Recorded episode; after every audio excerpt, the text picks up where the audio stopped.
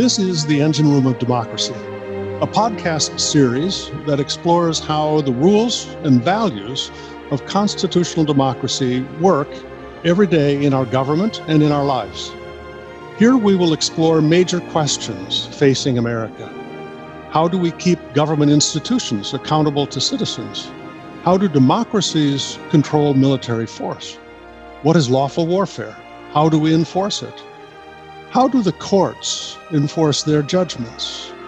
How do we honor the right of privacy while our security forces use electronic tools to track down bad guys? I'm your host, John Hamre, here at the Center for Strategic and International Studies.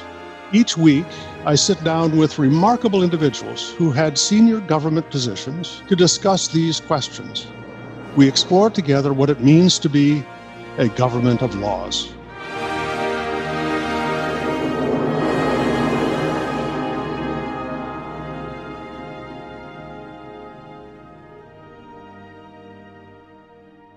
Welcome to this session of the Engine Room of Democracy.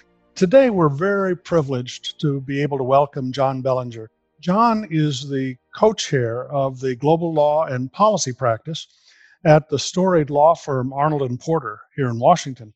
He is also an adjunct senior fellow in international law at the Council on Foreign Relations. John, when he was in government, served for eight years as the legal advisor, first for the Department of State and then for the National Security Council in the White House during the George W. Bush presidency.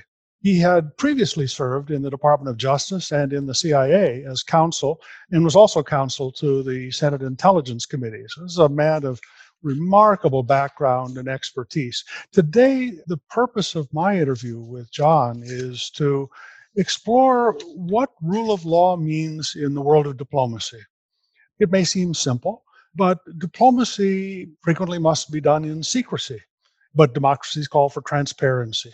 Diplomacy requires working with some pretty unsavory people at times. And democracies, of course, prefer to work with other democracies. Diplomacy involves evolving global norms and reconciling global norms. So there's a remarkably important topic for us to explore. John, welcome. In each of these sessions, I've been beginning with you, an expert, to start with the Constitution. What does the Constitution say about diplomacy?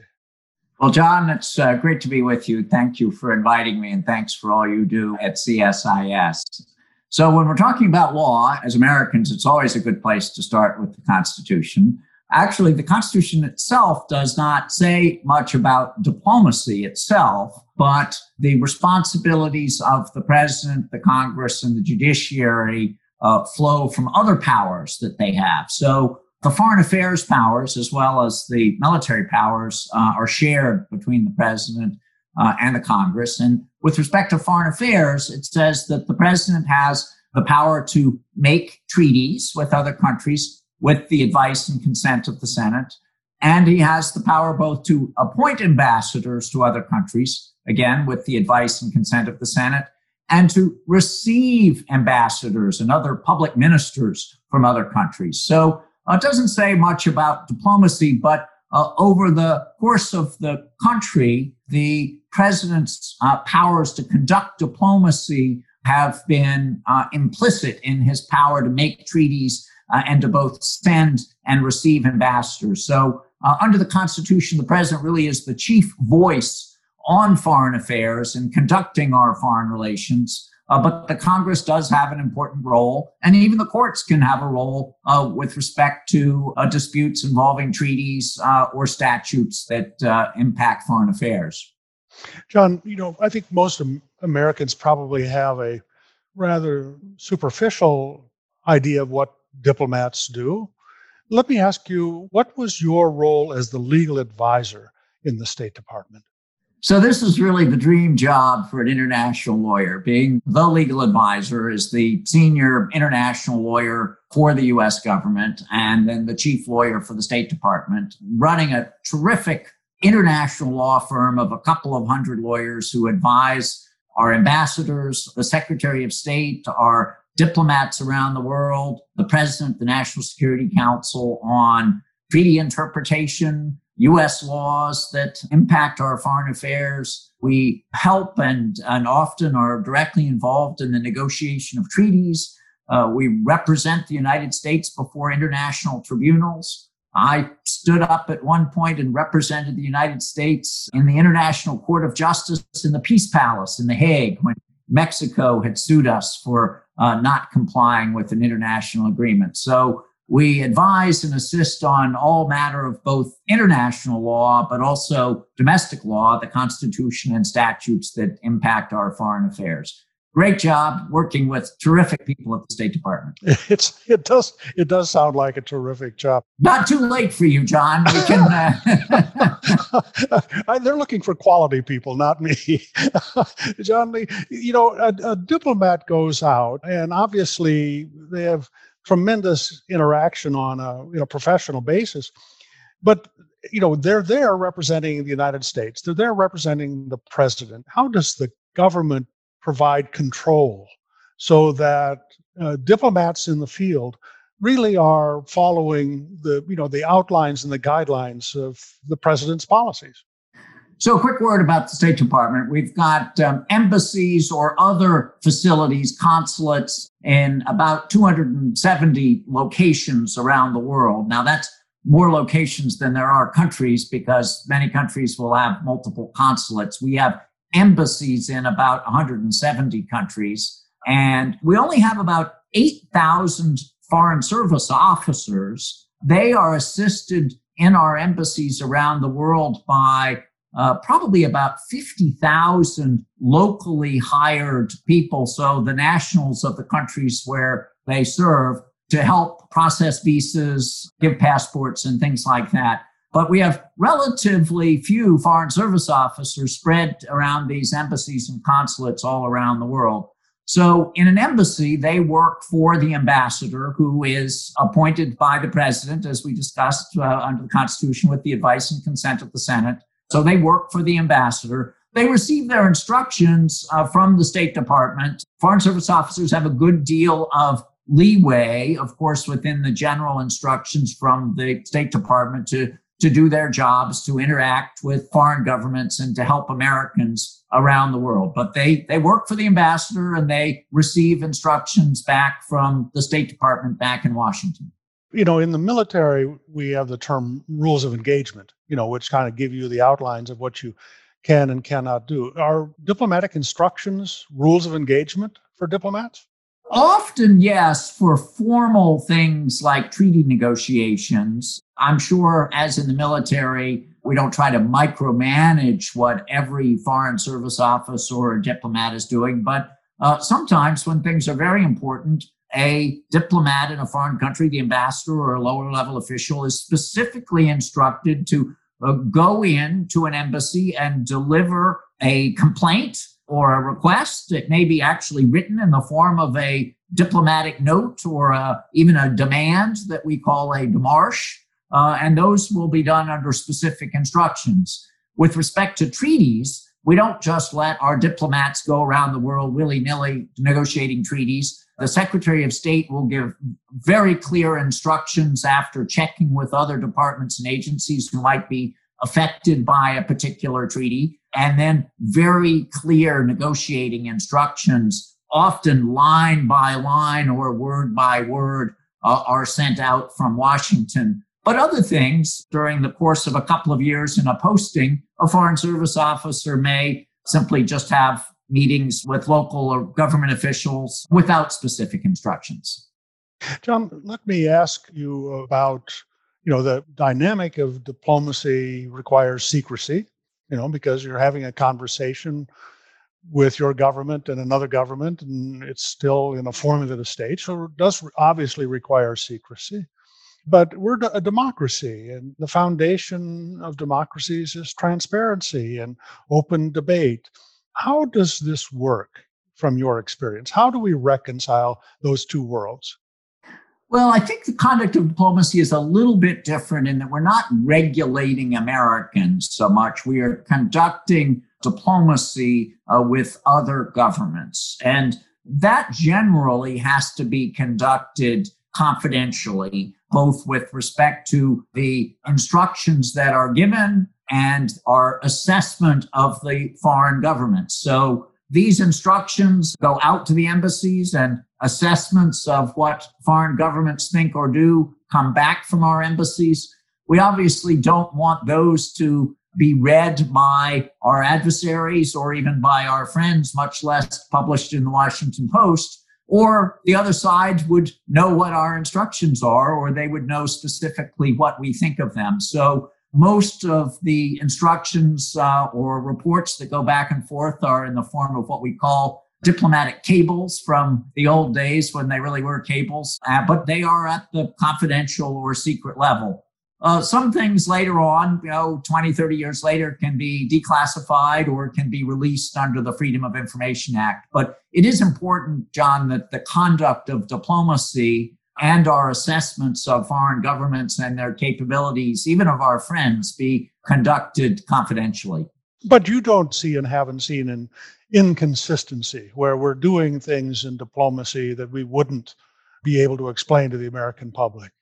I can't say, John, that it has never happened uh, with all of the things that we've done over all of the years in all of our embassies. But in general, no, I think that Americans would be extremely proud if they saw the daily work of our uh, State Department officials, our diplomats working very hard uh, on behalf of the United States, on behalf of individual Americans, and on behalf of American business. So it's no, it's not nefarious things that we are trying to keep from Americans. It's we keep it confidential so that we can do our work vis-a-vis other countries. Mm-hmm.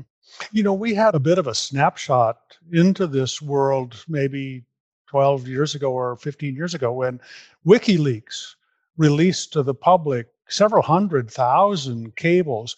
And what was so amazing to me at that time, eh, first, how well written they were, how clear they were, and then there were absolutely nothing in these cables that contradicted the position that the government had presented to the Congress in a debate.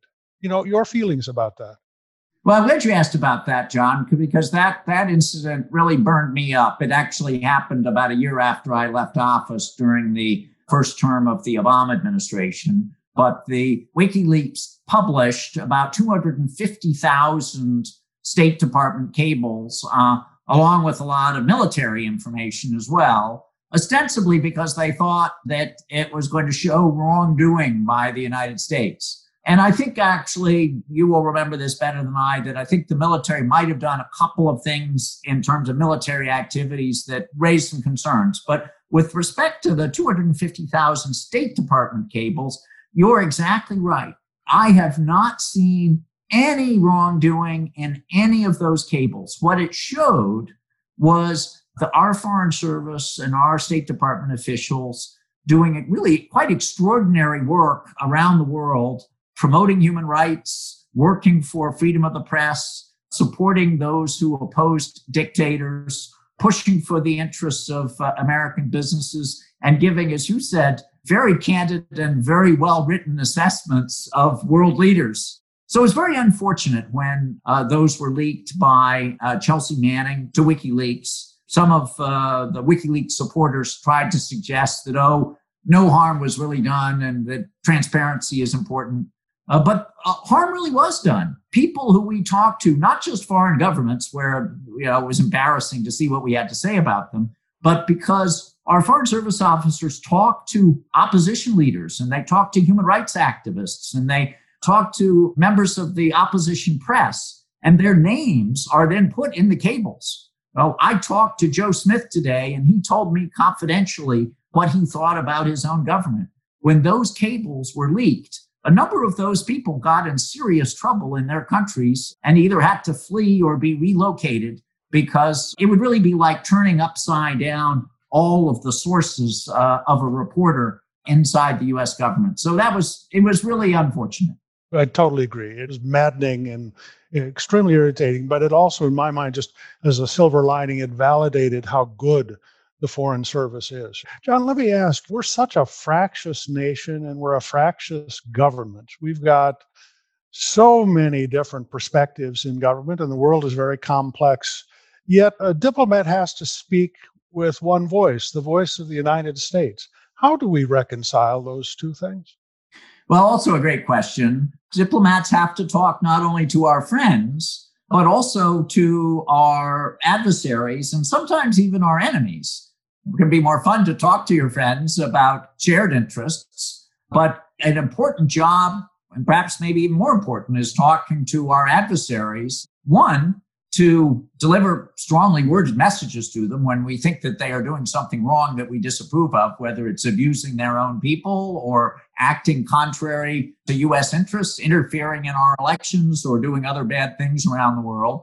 Sometimes, even with people who really are our enemies and who we may not even have diplomatic relations with, we still need to talk to them because there may still be some intersection of values or of interests somewhere. Maybe it might be a zero sum game with respect to each other, but we might actually share a goal somewhere in the world. So this can be some of the most secret but important diplomacy when we are telling the Russians or telling the Iranians or telling the Chinese one what we think of them but also how we approach a problem so our diplomats have to work with friends and foes alike let me shift to a topic that's somewhat controversial in, in the American political landscape, and that is whether America loses its sovereignty by agreeing in an international forum or an international organization.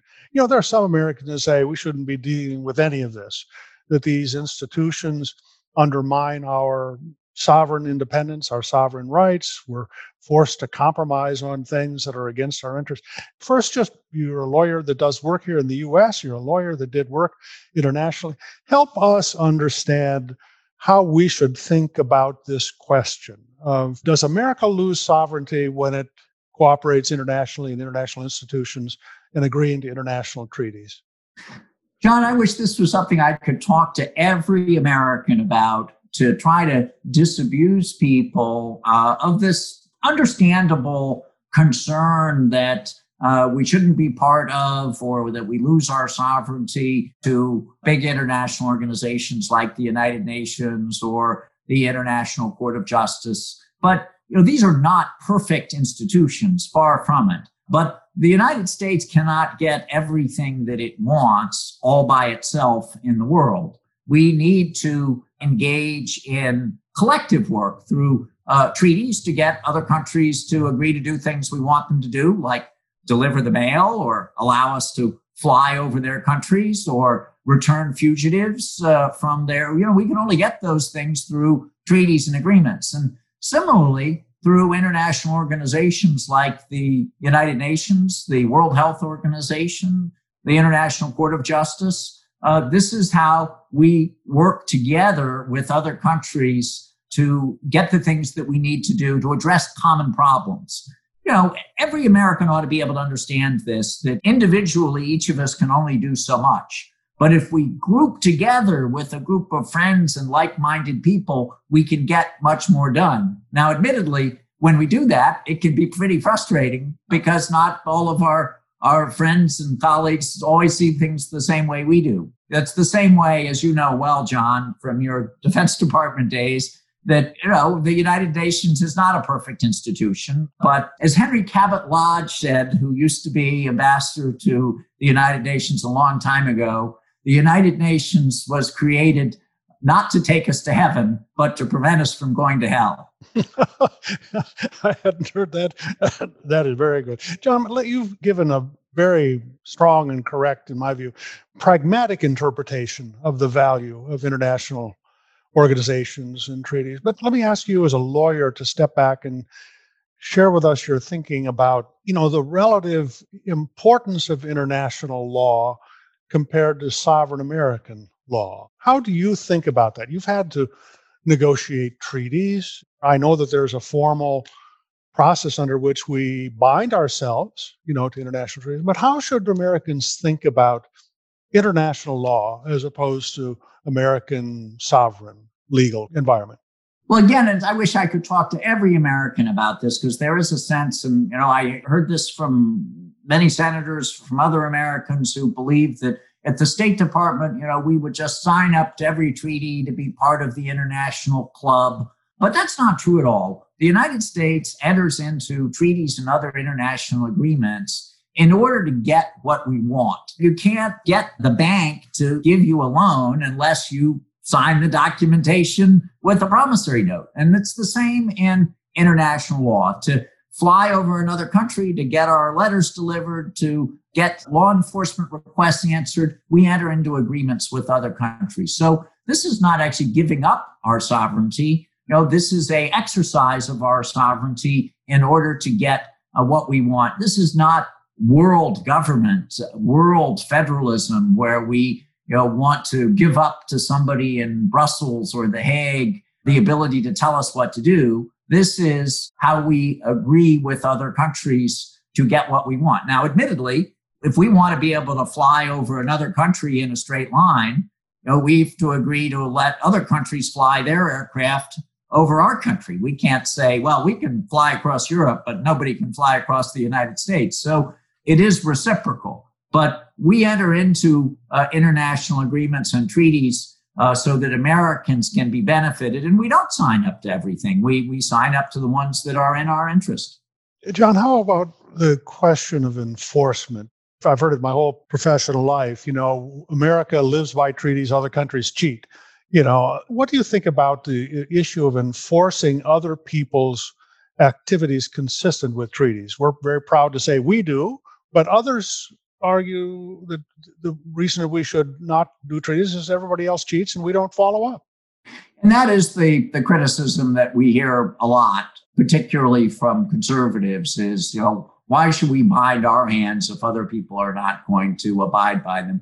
Well, the answer is in, in most cases, other countries do abide by treaties and, and agreements. I mean, particularly the more sort of technical workaday things like oh, delivery of letters and, and so forth. But there are enforcement mechanisms. They are imperfect. We do have a court in The Hague, the International Court of Justice, that uh, hears disputes between countries when one country has failed in a treaty obligation to another. One country can sue another. The United States has both sued and been sued in the International Court of Justice, and we have both won and we have lost. And, you know, that's a good example, John, because, you know, one of the sort of the rhetorical criticisms that you'll, you'll see most often, including from this president, but from certainly past presidents is, well, we will not listen to unelected bureaucrats or judges in The Hague.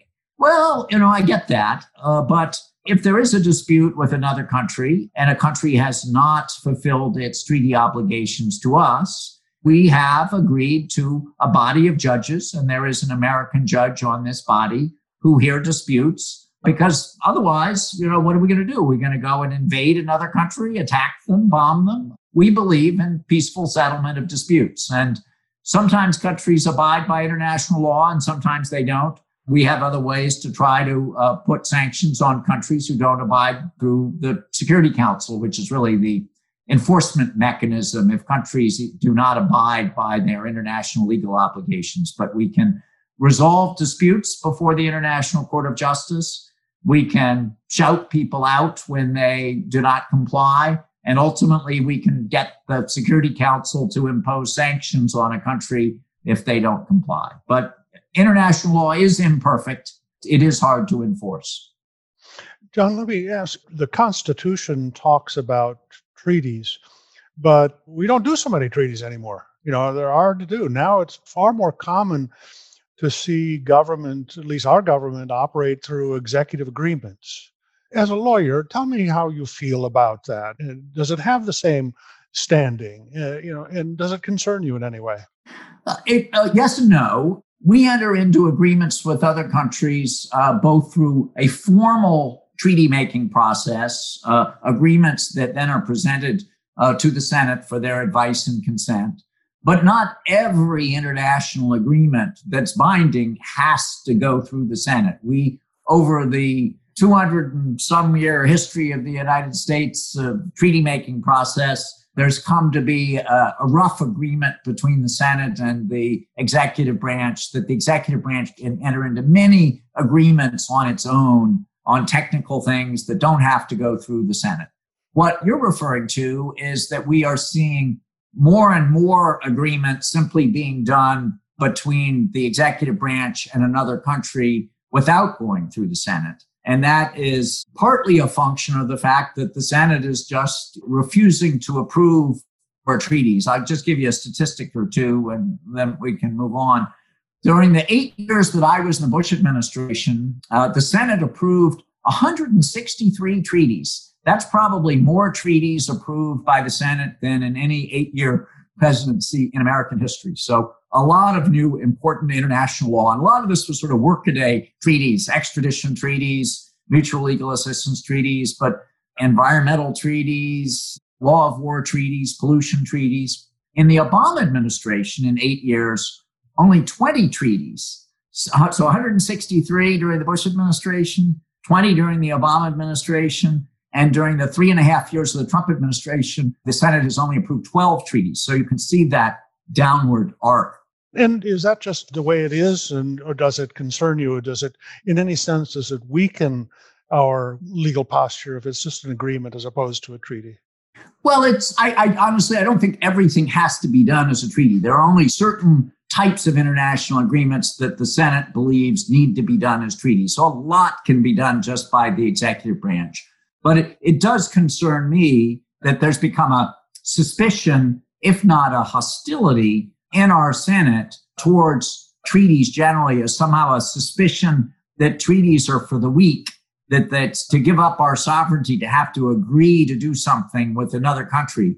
So we've got a number of, of senators who really will vote for almost no treaties. They won't vote for tax sharing treaties or extradition treaties. Oh, they just seem to be against all treaties. And so I think that's concerning. Of course, as with international organizations, no treaties are perfect. It's easier to try to get a, a really good treaty between two countries, but if you have a larger treaty with a lot of countries, it can be harder because everybody tries to get in uh, their little piece of it. So I understand the criticism of a particular treaty is usually right, but just because you know there's a criticism uh, doesn't mean that the alternative, i.e., no agreement at all, is necessarily better. Yes, absolutely. John, tell me what what are your thoughts about the way we seem to be conducting a lot of foreign policy through sanctions, economic sanctions. What do you feel about that? And you know, that's more the purview of the Treasury Department, you know, and sometimes Commerce than of state. What are your thoughts about sanctions, and what are your thoughts about how well we coordinate on the implementation of sanctions? So that's definitely right, John, that uh, in the last 20 years and last 10 years, and particularly the last three years, the executive branch and Congress, through legislation, have been imposing more and more sanctions on countries that we don't like.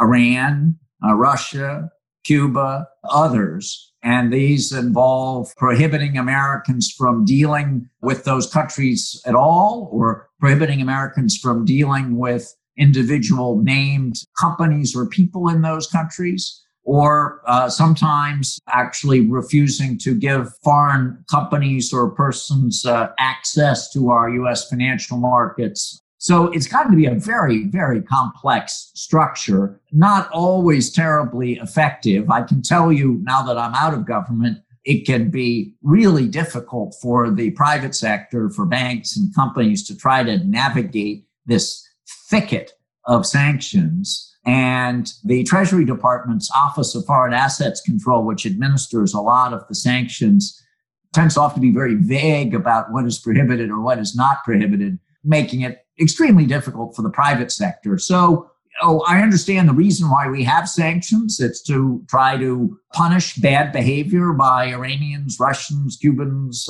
others, Chinese. But it doesn't always work, and uh, it can be quite difficult for the private sector. I think I certainly wouldn't say don't have sanctions, but I, it may be that we have overdone it a bit.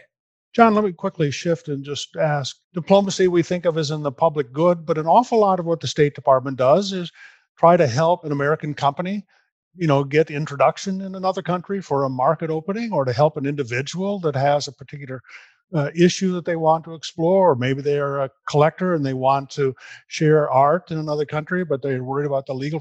What is the balance between the general public interest and private parochial interests that the State Department wrestles with? Well, glad you asked that as well. I, I worry sometimes that you know many Americans, particularly conservatives, feel that the State Department diplomats simply go around the world to cocktail parties, having uh, hors d'oeuvres and swilling uh, Chardonnay. You know, that's not what the Foreign Service does to begin with. But it completely misses out a whole part of what the State Department does, which is to help individual Americans if they get into trouble around the world, they get sick, they die, family member dies, but also American businesses. Uh, a primary job of the State Department is to help American business around the world through a whole variety of different mechanisms, both to complain if foreign governments are mistreating them abusing them, imposing unfair uh, laws. So to complain about those things, or simply advocating for them to to push for big or little US companies for their products to be uh, sold around the world. So, this is a major part of what the State Department does together with the Commerce Department is to both advocate for and to defend American business around the world. It's one reason why, despite efforts, including by this administration, to severely cut the budget of the State Department, this has been very strongly resisted by the US business community who, you know, they don't do this uh, just because they like diplomats generally. They do this because they see this as really in their interest to have a strong State Department advocating for American business out of all of our embassies around the world. Yeah, I, and I could share with you dozens of stories where companies really did need help from the State Department, and uh, and I've never once had them say that they were disappointed. State Department's always been very responsive. One last question before I, we wrap up, John, and that is I've explored this in some other sessions with colleagues about the way we lawfully undertake covert activity. You know, and the the legal framework for this is something called a finding. I know that you had to deal with findings when you were general counsel at the NSC. And so my my question really is to for you to reflect both as general counsel of NSC as well as State Department. How does findings how does that work in a sense, and how does the State Department enter into that to make sure that the foreign policy dimension of covert activity is considered during those deliberations? So I've dealt with uh, covert action programs and the oversight and authorization of covert action programs in a number of different jobs. When I was at the CIA, when I was at the National Security Council, when I was at the State Department. The legal framework is that the United States and the president may not engage in a covert, secret activity to influence events in another country this is non military, but to influence political or other events in another country where the US hand is hidden, unless he makes a formal written determination called a finding, where he f- has to find that the covert action program supports identifiable national interests and uh, that it is necessary and important for the U.S. national interest uh, to do so. So the CIA generally carries out these covert action programs in other countries. They're overseen by the National Security Council and go through a very careful review process each year uh, and before they are approved by the president. When I was the general counsel of the National Security Council, my job was to coordinate the legal review for each covert action program. And then we would get the views of the lawyers from each of the relevant departments, the Justice Department, most importantly, to determine that the program is consistent with US law, uh, but also with the Defense Department and the military, and also with the State Department. So the National Security Council coordinates the process. Uh, but the State Department has a important voice in that process, both as a matter of policy. Is this good policy? But also, is it lawful? Now, Of course, not every covert action program in another country where we're trying to influence events in another country is lawful uh, under their laws or under international laws. They have to be lawful under our laws, but they may often break another country's laws or at least violate uh, something under international law. And so U.S. lawyers in reviewing a program like that need to determine is this something that the United States is prepared to support, that we think it's necessary, and frankly, that ultimately, if made public, the American people would believe that it was the right thing to do. John, thank you. We have come to the end of the time. I'm going to have to schedule another one with you because you're such a fascinating intellect. Uh, let me just say, as I look back over your presentation, you know, that you know, rule of law is just fundamental. It's just, it is what we are as a nation. It's embedded in our Constitution. It depends on institutions that we create, like the position of the legal advisor to the Secretary of State. It depends on procedures that we adopt as a nation and that we follow. For example, as you just described on findings. And it really does depend on a political consensus that this is appropriate and important for America's national interests. So I'm very grateful for your taking the time to share this with us. Any concluding thoughts before we wrap it up, John? I'll simply say, John, that I've worked for 17 years in a number of different government agencies as a lawyer. Uh, and the role of lawyers in the US government process is a really important one to review to ensure that what our government agencies do complies with US law uh, and complies with international law uh, is a really an extremely important function. It's what we're all about as Americans. We sometimes don't get it right. Sometimes people don't agree that what lawyers say is lawful is always lawful. But the role of the US government lawyer in international national security law is a really extremely important function. Well, John, absolutely. Thank you. You are a brilliant lawyer, a dedicated public servant, and a great patriot. Thank you for taking the time. You're going to help us all with this. Thanks, John. Great to be with you. If you enjoyed this podcast, check out our larger suite of CSIS podcasts. From Into Africa, The Asia Chessboard, China Power, AIDS 2020, The Trade Guys, Smart Women, Smart Power, and more. You can listen to them all on major streaming platforms like iTunes and Spotify. Visit csis.org/podcasts to see our full catalog